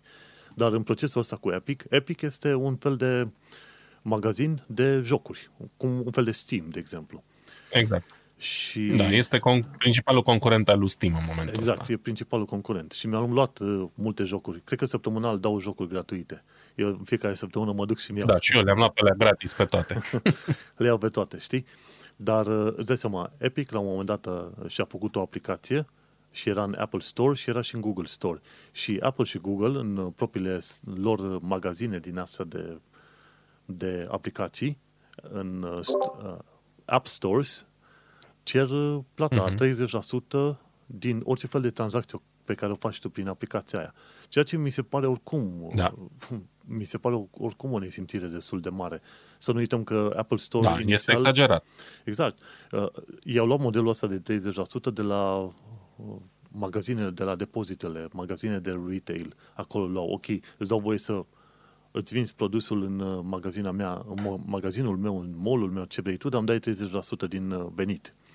Știi? Și au mers pe aceeași idee, dar să nu uităm că în lumea digitală, în lumea online, lucrurile se desfășoară puțin altfel și nu ai aceleași costuri ca în lumea fizică, știi? Deși, Absolut. deși ai nevoie de servere, de tot ce vrei tu pe acolo, oricum taxa de treizeci la sută era mare de la bun început. Și într-un fel, deși Epic are la, origi- la origine o motivație de asta bănească, oricum e bine mișcarea pe care o face în momentul de față. În primul rând că se cer cam mulți bani, în al doilea rând se cer bani pentru fiecare tranzacție și în al treilea rând Apple și Google se cam comportă foarte urât, ca să zicem așa. Încep să aibă comportament din asta de monopol și tocmai de-aia am, eu am introdus secțiunea asta pentru că se observă cât de cât monopolul sau puterea de monopol pe care o au la un moment dat Apple și Google și ajung în situațiile în care au ajuns, să zicem, Microsoft-ul în anii nouăzeci. Când Microsoft, știi că a omorât la un moment dat browserul ăla, am și uitat numele lui. Netscape. Netscape-ul Netscape, și așa da, mai departe. Așa, da. Dar nu s-au ocupat numai aia, că la un moment dat s-au, au căutat să-i submineze inclusiv pe cei care au creat D R D O S, o altă versiune de DOS uh-huh. în, an, în anul nouăzeci nouăzeci și unu. Și Apple și Google încep să facă figuri de genul ăsta. De exemplu, Apple la un moment dat a refuzat să accepte în App Store o serie de aplicații care se ocupau de gaming. Mi se pare de la Microsoft au refuzat și, mi da. se, și de la o altă firmă, ceva de genul ăsta. Ceva de genul, ok, dacă pui aplicație specifică de gaming, dar prin care să poți juca tot felul de jocuri, nu te acceptăm pe uh, store-ul nostru. On the face of it, știi cum da. se zice, ai putea zice, ok, ești pe platforma Apple, trebuie să urmezi regulile Apple. Dar acum situația se pune altfel. Ideea de monopol vine de la faptul că ai puterea asupra pieții. Nu neapărat că ai fi tu cel mai mare pe undeva, ci ai puterea asupra pieții. Și în momentul de față trebuie să se intervină, cel puțin din punct de vedere legal. Știi că, până la urmă, nu contează cum ajungi la monopolul respectiv. Ai făcut multe treburi bune și toată lumea te-a plăcut. Sau ai făcut treburile, dar și prin intermediul lor ai ajuns foarte mare în poziție de monopol. Nu contează cum ai ajuns la poziția de monopol și cât de dreaptă sau de nedreaptă pare intervenția, la un moment dat intervenția trebuie făcută. Și se pare că Apple și Google, cum sunt luați la șuturi, Apple, Google și Amazon în perioada asta, cum sunt luați la șuturi de Congresul American, de autoritățile americane, se pare că e cam vremea lor. Deși, în principiu pot să zic că Google a făcut mult mai multe chestiuni bune pentru oameni decât Apple la, în principiu. Dar uite-te că da. Acum Epic, la un moment dat a zis că va implementa un sistem de plată prin intermediul aplicației care era în App Store, dar nu va fi sistemul de plată al Apple, cum era regula. Și atunci Apple i-a scos afară din, din App Store. Și la fel a făcut și Google. Și modul în care se consideră că Apple și Google e un monopol e faptul că, de exemplu, în cadrul Apple, tu nu poți instala aplicații pe platforma respectivă decât dacă o faci prin App Store. Și dacă singurul punct exact. de entry în smartphone-urile Apple, iPhone, este App Store, atunci tu practic blochezi o tonă de developeri, oameni care ar vrea la un moment dat să își instaleze, dar să nu treacă neapărat prin sistemul, să zicem, draconic al celor de la Apple. Și uite-te că Apple nu-ți permite să-ți instalezi programe printr-un alt App Store, iar Google teoretic îți permite. Google are, o, alternativa Google ar fi un F-Droid, un fel de aplicație care îți permite să instalezi alte aplicații, însă nu este foarte cunoscută. Și din cauza faptului că Epic a dat în judecată, a dat în judecată Apple și lumea a început să se uite puțin mai atent la Google, Google a promis că la anul, Android versiunea doisprezece, acum suntem la unsprezece, Android versiunea doisprezece va permite instalarea altor App Stores. Deci, până la urmă, tot e bună câte o judecată și o ceartă de asta între ăștia mari. Cu siguranță. Um, trebuie spus aici și faptul că Epic, practic, și-a câștigat um, notorietatea și poziția asta de concurent direct al uh, lui Steam, tocmai prin faptul că a schimbat politica asta de cât la sută din veniturile unui joc ajung la uh, proprietarul magazinului al platformei. Am impresia că știi, Steam lua tot așa treizeci la sută sau da. ceva de genul. Și Epic a venit și a zis, bă, la noi plătiți numai doisprezece sau nu mai știu exact, da, cifra nu, nu contează, cam, mult cam mai puțin. zece la sută, ceva de genul ăsta, destul de jos. Da. Și atunci uh, au convins foarte mulți uh, uh, developer. developeri să-și mute unii, da, uneori chiar cu totul jocurile pe platforma lor și mai au și politica asta foarte mișto de a da gratis săptămânal um, jocuri um, uh, da, da. Către, către lume. Ai putea considera, Spune. ai putea considera chestia asta, să dai uh, jocuri gratuite, un fel de undercutting. Adică, cu alte cuvinte, dacă tu ești Microsoft, exact. scapi de competiție, tu vânzând un produs ca competiția, același tip de produs, dar la un preț mult mai mic. Și aia mi se pare că și aia e o practică necompetitivă în orice caz. Și aia ar fi cumva, este. ar fi putea, ar, ar putea fi considerată o chestiune legată de monopol. Diferența e că Epic nu e încă în poziție de monopol comparativ cu Steam. Deocamdată, știi? Da.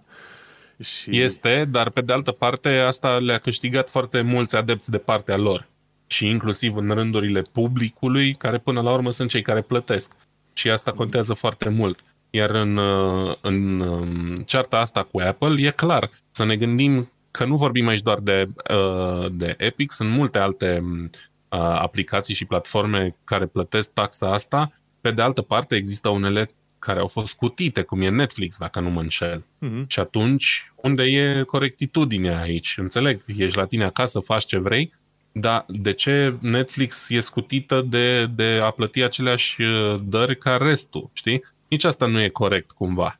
Plus că să ne gândim și la aplicațiile care costă un dolar sau doi. Adică dacă iei treizeci la sută dintr-un dolar sau doi um, din aplicația aia, da, tu ca magazin, cu ce mai rămâne developerul? Mm-hmm. Adică sunt unii care probabil că nici nu reușesc să-și acopere cheltuielile ca lumea cu, cu, cu treaba asta, sau doar dacă au super mare succes și vând uh, milioane și milioane de descărcări.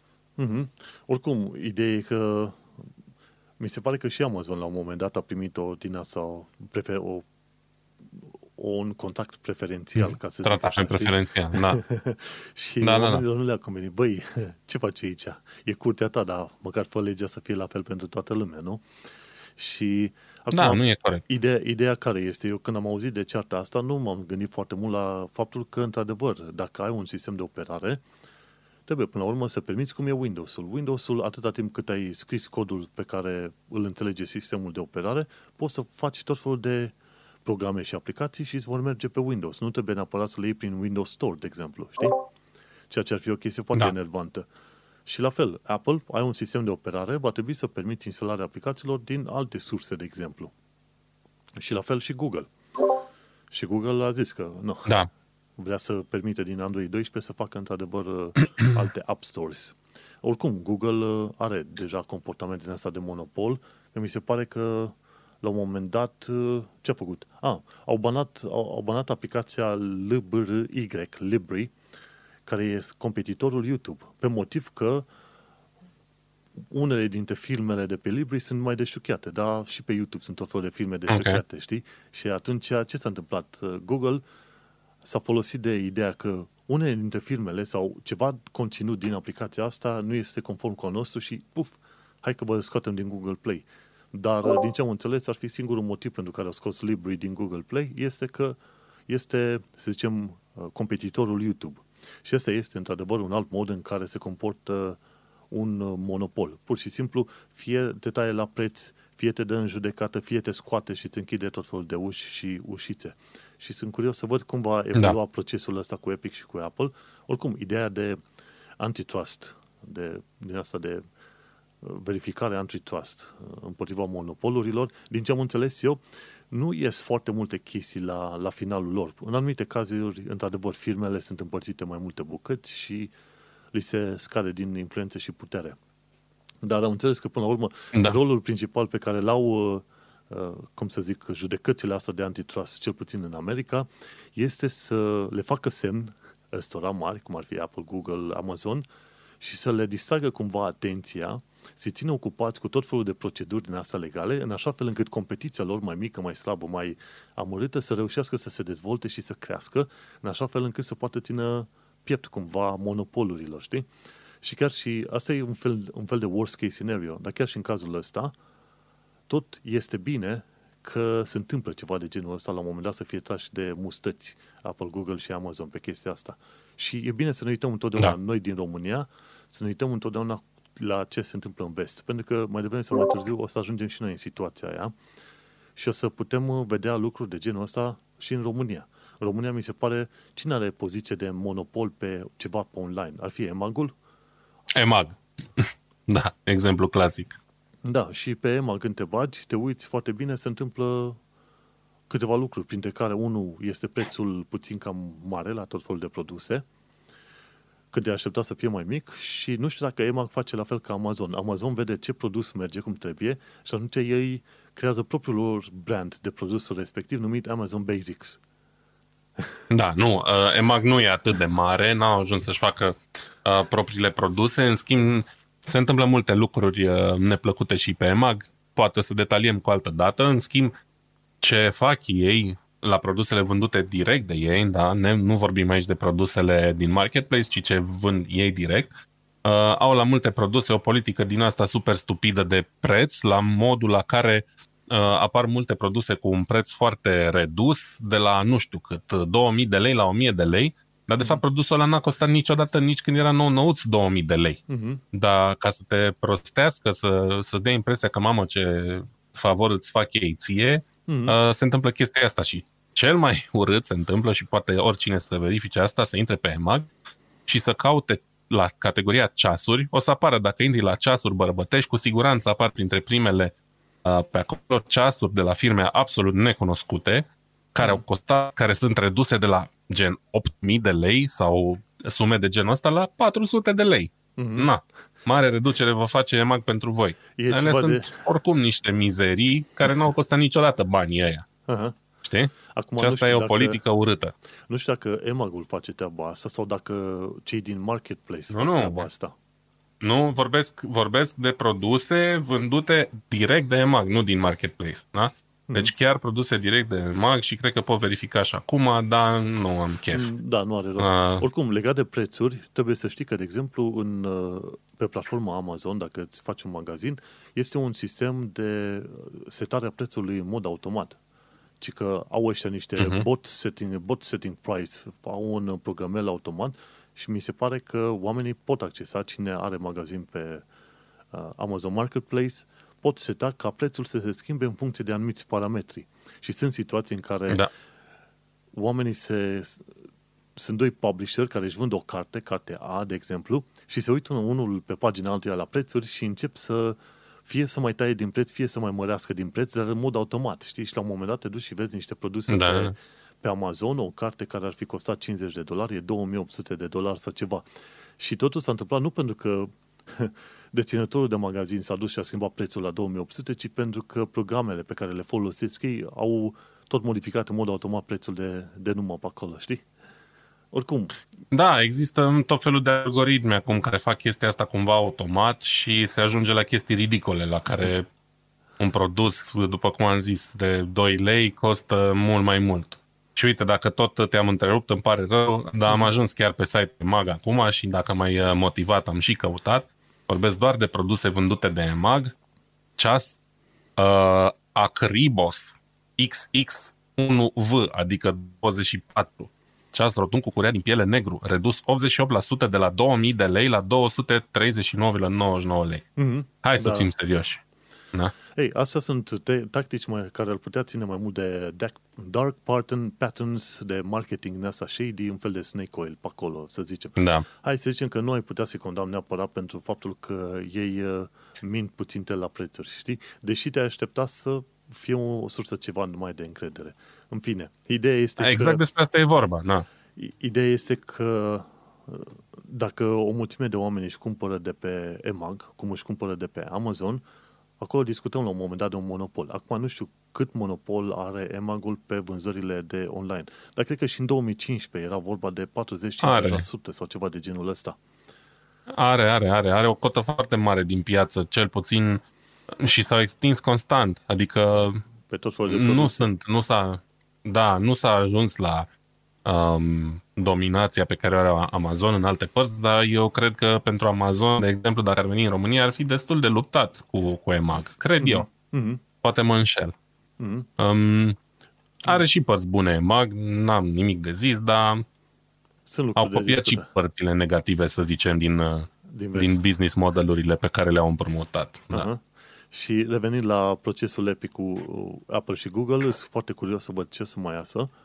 Și mai ales, uite, cine e interesat să citească un eseu foarte fain despre intellectual property, despre monopoluri, despre copyright și trademark, e un tip foarte cunoscut în sănătate numit Cory Doctorow, care este și membru la Electronic Frontier Foundation, la E F F, și am pus un link în show notes pe tehnocultura punct com către Cory Doctorow și acolo unde explică diferența între intellectual property, monopoluri, copyright, trademarks, patents și toate cele și cum e cu toată chestia asta nebună. Și e chiar potrivit pentru perioada asta în care vedem că se luptă ăștia și începem să înțelegem cum, cumva mai bine ce înseamnă să existe o firmă mare și efectiv să influențeze modul în care se comportă oamenii și cum, cum e treaba. Nu uităm, uite, Google Maps, de exemplu, au setat un layer nou de COVID și au ajutat oamenii să înțeleagă unde sunt zonele mai influențate de boală, de exemplu.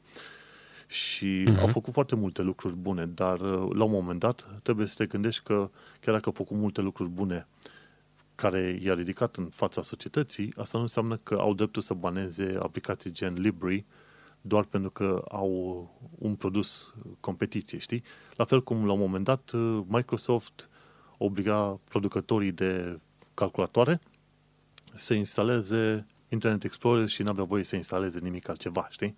Deci o tactică din asta da. anticompetitivă, știi? Ceea ce se vede de, de fel și la ăștia mai mari, Apple și Google. Dar hai să lăsăm cu apele. Și să lor. nu uităm... Da.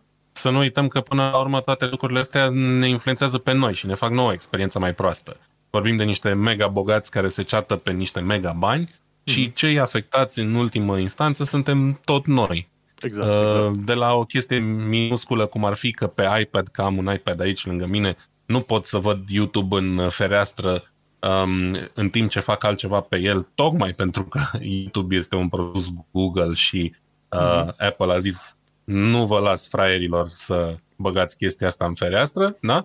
Dar ei de fapt se ceartă între ei și ăla afectat sunt eu, care aș putea în timp ce merge un clip pe YouTube într-un colț al tabletei să mai fac altceva, nu știu. Da. Să mai cerviez la Candy Crush, de exemplu. Da, ceva de genul ăsta. În fine, îi lăsăm pe ei cu procesele lor. Hai să trecem la stadiul mașinilor da. electrice, că știu că pe tine te pasionează. Da, în sfârșit, un subiect interesant. Nu, glumesc, toate subiectele noastre sunt o sută la sută interesante. Um, da, nu știu cum să încep aici. În orice caz, probabil că în episoadele următoare vom aborda um, mai adânc uh, tema automobilelor electrice. Um, o să vorbim așa foarte pe scurt acum, pentru că, evident, de ce mașini electrice? Pentru că ele reprezintă momentul de față viitorul. Exact. După cum am uh, zis și la începutul emisiunii, trecem uh, printr-o perioadă în care miza pe autovehicule puțin poluante sau cu zero emisii este din ce în ce mai mare și autovehiculele electrice prind o cotă din ce în ce mai mare din, din piața asta. Inclusiv eu, pe proiectul pe care lucrez momentan, um, testez pentru un viitor vehicul electric. Pe asta mm-hmm. se mizează foarte mult. Uh, Tesla, da, de care deja nu mai are nevoie de nicio introducere, um, a ajuns unde a ajuns și are o cotă de piață destul de mare și are... Um, niște acțiuni care costă enorm, um, tocmai pentru că produce unele din cele mai bune și mai râvnite mașini electrice în moment. Chiar dacă nu sunt perfecte. Da, dar apropo de Tesla și cu acțiunile care valorează extraordinar de mult, ei în principiu au valoare așa de mare pentru că merg pe ideea de promisiune, ceea ce poate să promite Tesla exact. la un moment dat. Păi, tocmai pe aceeași idee mergem și noi cu podcastul ăsta, mergem pe promisiunea tehnologiei, știi? Ce ne poate promite tehnologia? Da, pentru că în momentul de față, corect. că discutăm de telefoane, de calculatoare, de mașini, de avioane, ce vrei tu, cumva știm că tehnologia ar putea face mult mai multe și ne-ar putea ajuta chiar într-un mod mai bun, mai uman, mai social, mai, mai așa. Dar vom fi în continuare optimiști în podcastul ăsta. De ce? Pentru că urmărim promisiunea tehnologiei. Nu neapărat ceea ce facem în momentul de față, că ar trebui, ar fi un milion de motive de supărare, dar știm că tehnologia promite și mai ales în cazul mașinilor electrice ne promite o viață mai bună, mai liniștită, liniște la propriu și la un moment exact. dat, mai ales în, în sistemul ăsta cu Tesla, în Tesla în care se face uh, Wi-Fi update și tot felul de chestii, practic se face o mașină din ce în ce mai bună doar prin software-uri uh, uploadate, este o chestie extraordinar de bună și gândește-te că exact. Nu mai, n-am mai avea mult, să zicem, zece douăzeci de ani de zile până când ai o mașină electrică pe fiecare stradă la fiecare casă, știi? Și, guess what? Da. Mașinile electrice, cred că va trebui să facem un episod întreg dedicat mașinilor electrice. Mașinile electrice nu sunt o invenție nouă, ci că undeva prin o mie opt sute douăzeci s-a inventat motorul electric. Au existat modele vechi de exact. mașini electrice prin o mie opt sute douăzeci ceva. Și, gândește-te, prin o mie opt sute nouăzeci și șapte, aici în Londra, au, a existat o companie de taxi numită Burscast. Și ăștia au, făc, au avut vreo douăzeci sau patruzeci de taxiuri care mergeau cu celule voltaice. Și uh-huh. oamenii se plângeau că sunt prea gălăgioase, trebuie încărcate prea des, nu merg suficient de repede. Speriau, de exemplu, caii, că foarte mulți făceau taximetrie pe atunci cu caii. Existau în perioada aia, uh-huh. bineînțeles... din astea autobuze trase de cai, într-un fel supraetajate, știi? Și da. asta se întâmpla în o mie opt sute nouăzeci și opt. Undeva prin o mie opt sute nouăzeci și nouă au, au falimentat firma pentru că nu, exist, nu exista interes economic. Și a trebuit să treacă o sută și ceva de ani de zile să revenim la mașini electrice. Așa că ne va trebui neapărat un întreg episod pentru mașini electrice, pentru că și pe mine mă pasionează subiectul ăsta. Da, uh, sunt foarte multe de discutat aici, nici n-aș ști cu ce să încep, dar dacă tot uh, ai uh, vorbit despre, despre chestia asta cu mașinile electrice din uh, mileniul trecut, să zic așa, trebuie să specific uh, pentru cei care nu-l cunosc deja, uh, pe Elenos Garage, um, acum caut rapid, găsiți da. inclusiv um, niște clipuri cu uh, mașina Baker Electric, care Aha. este o mașină de undeva din o mie nouă sute unu sau ceva de genul ăsta. Da, arată pe... ca o cabină telefonică, e foarte simpatică. Pe, pe ce canal de YouTube este asta?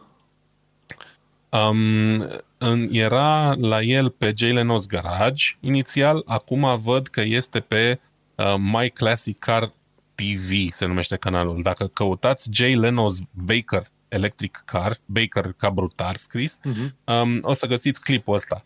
Și e foarte simpatică mașina, e foarte interesantă și, după cum am zis, are și ea vreo o sută și ceva de ani.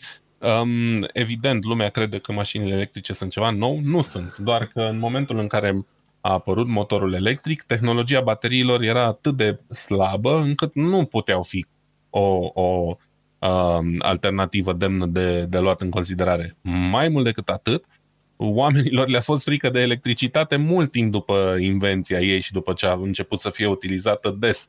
Da? Era chestia aia care te poate omorî fără să o vezi, dar doare și nu știu ce și chiar, chiar a fost o problemă reală uh, lucrul ăsta. Multor oameni le era frică. Da, da, da.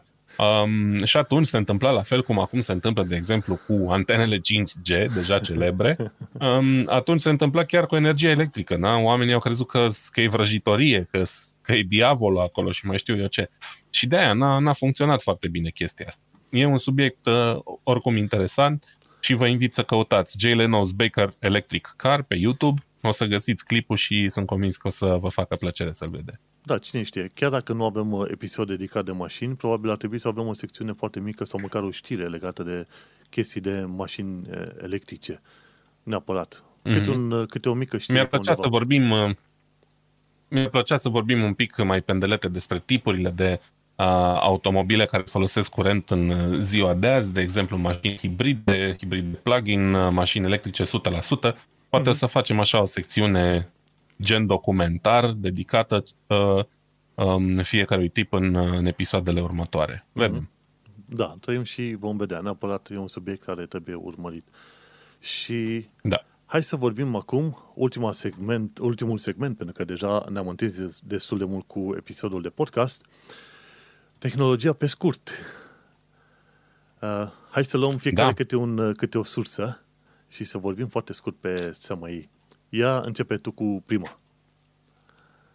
Da, multe subiecte. După cum am zis, suntem într-o perioadă cu foarte multe teme pe, pe tema asta a tehnologiei și am făcut așa un rezumat. Mai mult Manu s-a ocupat de chestia asta, dar le-am citit și eu. Prima chestie despre care să vorbim este faptul că Twitter a, a creat o funcție nouă care se numește Read Before You Retweet. Adică pentru... cei din România care folosesc probabil mult mai puțin Twitter, um, oferă funcția asta prin care primești, în momentul în care vrei să dai retweet la un articol, adică un fel de distribuire pe Facebook, care e mai popular la noi, să zicem, um, vei fi um, înștiințat că ar fi bine să deschizi articolul ăla și să-l citești. Da? Dacă uh, aplicația detectează că doar dai retweet fără să fi citit articolul. Pentru că foarte multă lume vede un titlu care îi prinde sau pe care îl consideră interesant și dau știrea aia mai departe fără să citească conținutul. Eu și am... de multe ori, mai ales în... Da. Spune. A, scuze, dacă tot am întrerupt, eu am întâlnit funcția aia. La un moment dat mi-a plăcut ceva, am vrut să dau retweet și când am apăsat butonul de retweet zice, dar ce-ar fi să citești înainte articolul? Ei, vezi?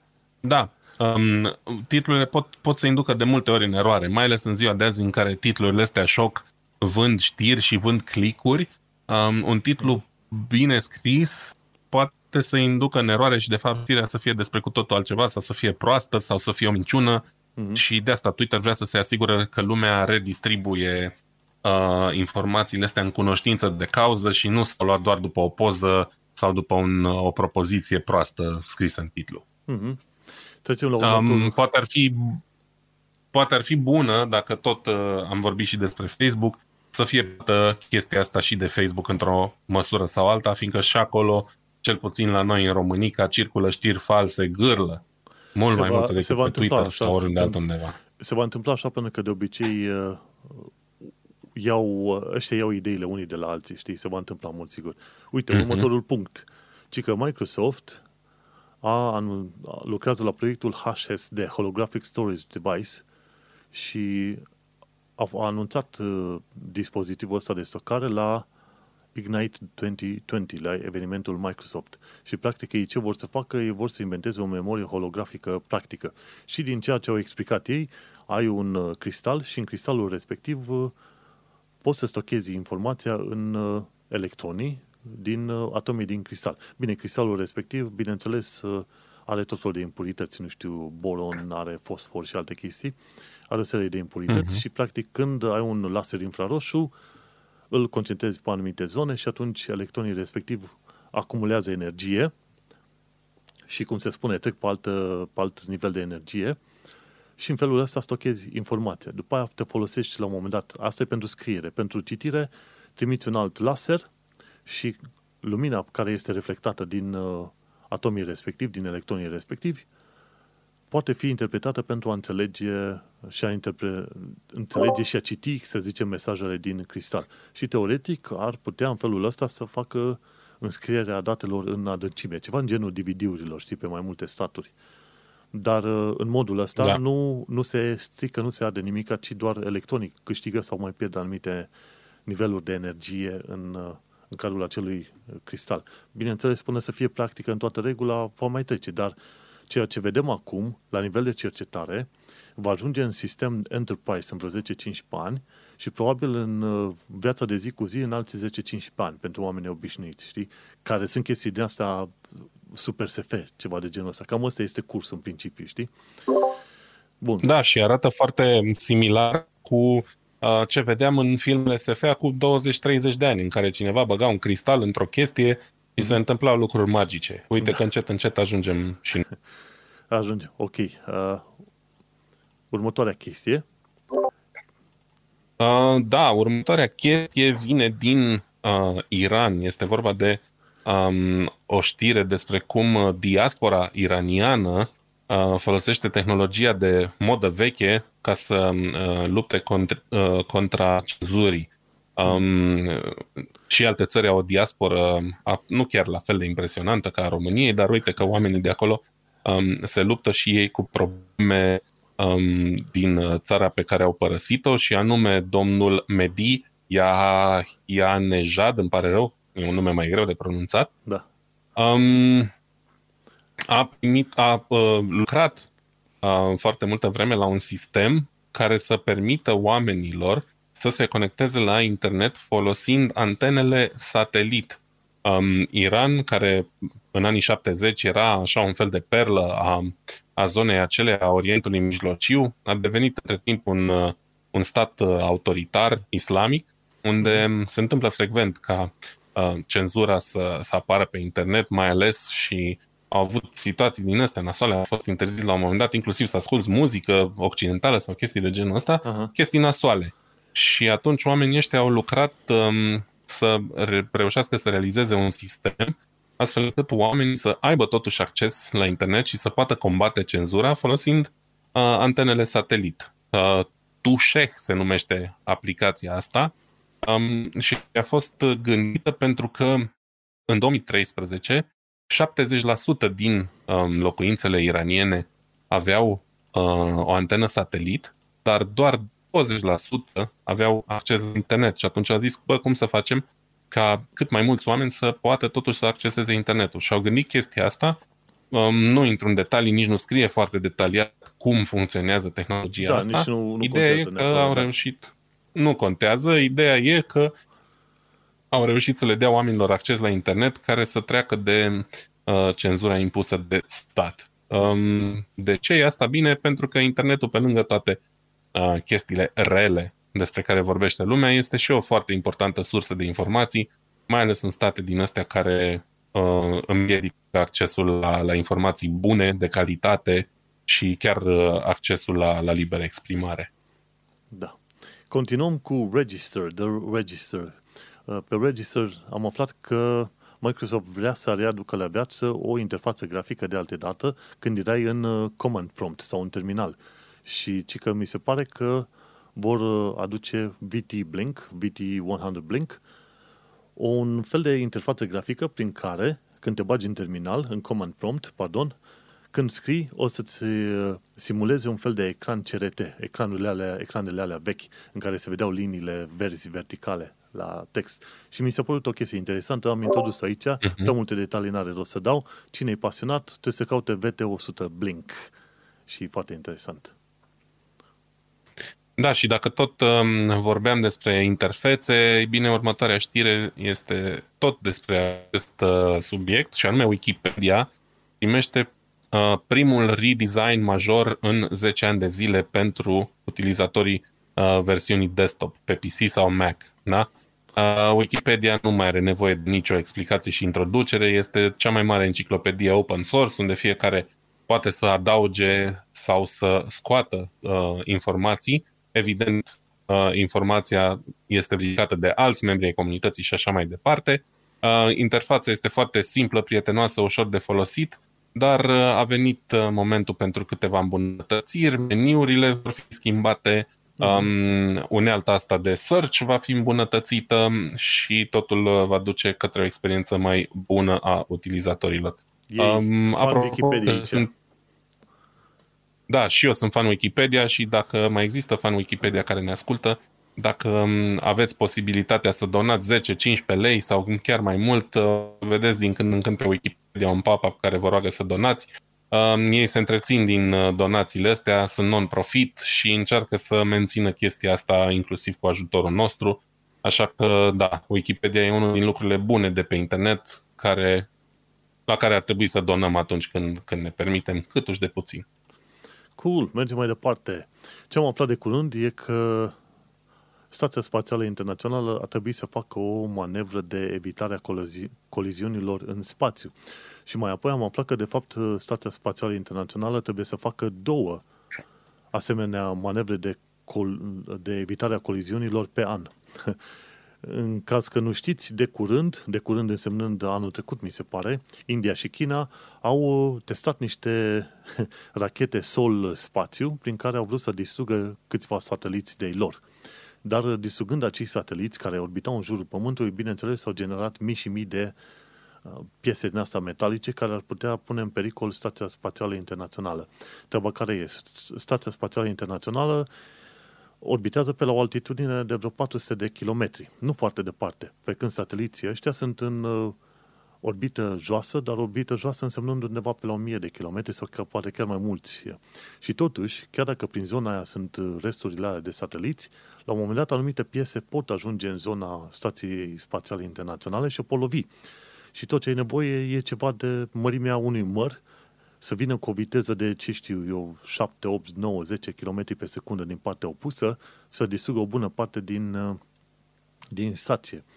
Și, practic, ce au trebuit să facă cei de la Stația Spațială Internațională? Au trebuit să se închidă într-un modul de protecție și după aia să facă manevra de evitare. Și, într-un mod interesant, Stația Spațială Internațională mai trebuie să facă alte tipuri de manevre, cum e, de exemplu, la fiecare lună și jumătate trebuie să facă manevre de restabilire pe orbită. Teoretic, la patru sute de kilometri altitudine nu ai suficient de mult aer, nu ai suficient de multe molecule, dar, în schimb, e ceva aer pe acolo. Și aerul ăla uh, opune cumva o rezistență la orbitare a stației. Și atunci ce se întâmplă? Odată la o lună jumătate, o lună și jumătate, I S S-ul trebuie să se repună pe orbită. Și să nu uităm că noi discutăm de faptul că Stația Spațială orbitează în jurul planetei cu șapte kilometri pe secundă. Nu e, nu e glumă. Gândește-te la șapte kilometri pe secundă să intre în atmosferă și să ia foc așa, nu ți-ar conveni. E, viața nu este chiar simplă și interesant, chiar așa cum cred oamenii, că e plictisitor. Te uiți acolo și te uiți pe hubloul ăla interesant și gata. Nu, nu. Oamenii sunt în pericol, cred că douăzeci și patru de ore din douăzeci și patru. Da, și când te gândești că unii nu sunt, nu sunt în stare să-și parcheze mașina la mall și aia fac manevre cu, cu chestia enormă la vitezele alea. Da, interesant. Exact. Și da, este unul din, una din marile realizări ale, ale omenirii până în acest moment, stația spațială, din foarte multe puncte de vedere. Poate, uite, vezi, și ăsta e un subiect de dezbătut mai pendelete într-un episod următor. Mm-hmm. Um, bun, să continuăm cu știrile. Um, Manu a precizat mai devreme, Google Maps primește un layer um, pentru COVID. Um, Google a anunțat uh, cândva uh, la sfârșitul săptămânii trecute, pe douăzeci și trei septembrie, mai bine zis, um, un strat nou, un layer nou în Google Maps, um, pentru a ajuta utilizatorii să înțeleagă mai bine uh, numărul de cazuri dintr-o anumită zonă. Mm-hmm. Um, după cum am mai zis, pandemia de COVID n-a trecut încă deloc, dimpotrivă se pare că ne îndreptăm încet încet spre un val doi și cei de la Google au decis să, să vină în ajutorul oamenilor cu chestia asta. Um, informația va fi disponibilă în toate cele două sute douăzeci de țări și teritorii uh, pentru care Google Maps este disponibil și precizia va fi atât cât se poate de mare pentru o uh, zonă dată. De exemplu, în anumite zone s-ar putea să fie la nivel de județ sau de stat, în alte zone s-ar putea ca informația să fie chiar la nivel de localitate, um, în funcție de informațiile disponibile. Mm-hmm. Um, chestia asta, update-ul ăsta ar trebui să apară săptămâna asta undeva și pe Android și pe uh, iPhone. Eu n-am verificat încă dacă a apărut sau nu. Am încercat să verific pe P C, dar uh, pe P C s-ar putea să nu fie implementată această funcție prea curând. Deci așteptați update-ul pe telefoanele voastre mobile. Mm-hmm. Ok, hai să mergem, dar fiindcă suntem foarte departe în timp, ca să zic așa, să luăm știrile următoare puțin mai pe scurt. De exemplu, cred că ați auzit de știrile astea recente, fosfină pe Venus. Chiar și Cristian Presură a vorbit la un moment dat de ce s-a întâmplat pe acolo și că, într-adevăr, nu avem detalii exacte asupra originii fosfinei, P H trei, dar în viitor va trebui să mai trimitem misiuni să descoperim ce se întâmplă. Am mai urmărit o altă părere de la Thunderfoot, care este om de știință și chimist britanic stabilit în Cehia, anunță că este puțin cam prea devreme să ne bucurăm că e viață pe Venus și că, și că ar fi foarte posibil ca această fosfină să fie generată cumva de, să zicem, arcuri electrice, de fulgere care ar putea exista pe Venus, de exemplu. Dar vom trăi și vom mai vedea. Ideea e când, că atunci când auzi știrile astea bombastice, să fii puțin mai, mai rezervat, așa. Ce vreau, să mai, ce vreau să mai zic, să mai trec puțin foarte repede prin încă vreo câteva idei, că timpul nostru este foarte limitat. Dacă vrei să afli care este diferența între screen refresh rate și touch sampling rate, intră pe videotutorial punct ro, avem pe tehnocultura punct com chestia asta. Și altă chestie, The Verge ne-a anunțat de curând că pe Amazon Luna, este competitorul pentru Google Stadia, va folosi P W A. Asta înseamnă că va fi pur și simplu un website pe homepage-ul de la Apple, de exemplu. Și cred că într-o zi o să vorbim și despre cloud gaming puțin mai mult, însă cam asta este treaba. Și ultimele două ți le las ție, Vlad. Da, sunt foarte mândru să raportez că a, cineva a reușit să porteze o versiune de Half-Life pe Raspberry Pi care funcționează la șaptezeci de frame-uri pe secundă. Um, PyKiss se numește tool-ul ăsta, um, care vă ajută să adăugați funcții extra pentru uh, Raspberry Pi, pentru cei care îl folosesc. Și pentru cei care știu ce e Half-Life sau pentru cei care vor să afle ce e Half-Life și au un Raspberry Pi la îndemână, puteți cu ajutorul PyKiss să instalați jocul și să vă bucurați de el pe micul computer. Um, nu mai am niciun Raspberry Pi, l-am vândut, dar mi-ar plăcea să încerc, poate o să am ocazie la un moment dat. Mm. Și ultima știre rapidă din Um, podcastul de azi este despre programul Folding at Home, um, care aparent funcționează cu până la șaizeci la sută mai rapid pe um, plăcile video NVIDIA. Um, pentru cine nu știe ce e Folding at Home, um, este vorba de un proiect prin care oamenii um, poate să facă, să-și doneze cum ar veni resursele computerului pentru teste de protein folding, care duc la dezvoltarea de vaccinuri, inclusiv pentru covid nouăsprezece, și ne ajută să înțelegem mai bine cum funcționează proteinele în organismele noastre, astfel încât să fim pe viitor mai sănătoși, să trăim mai mult, să fim mai fericiți, să fim mai frumoși, să avem bani mai mulți și așa mai departe. Deci dacă aveți calculatoare pe care nu le folosiți toată ziua, bună ziua, vă puteți dona resursele pentru Folding at Home și ei încearcă să găsească remedii pentru COVID și alte probleme ale omenirii și ale oamenilor mai repede cu ajutorul vostru. Gata. Foarte bine, foarte bine. Am avut destul de multe știri.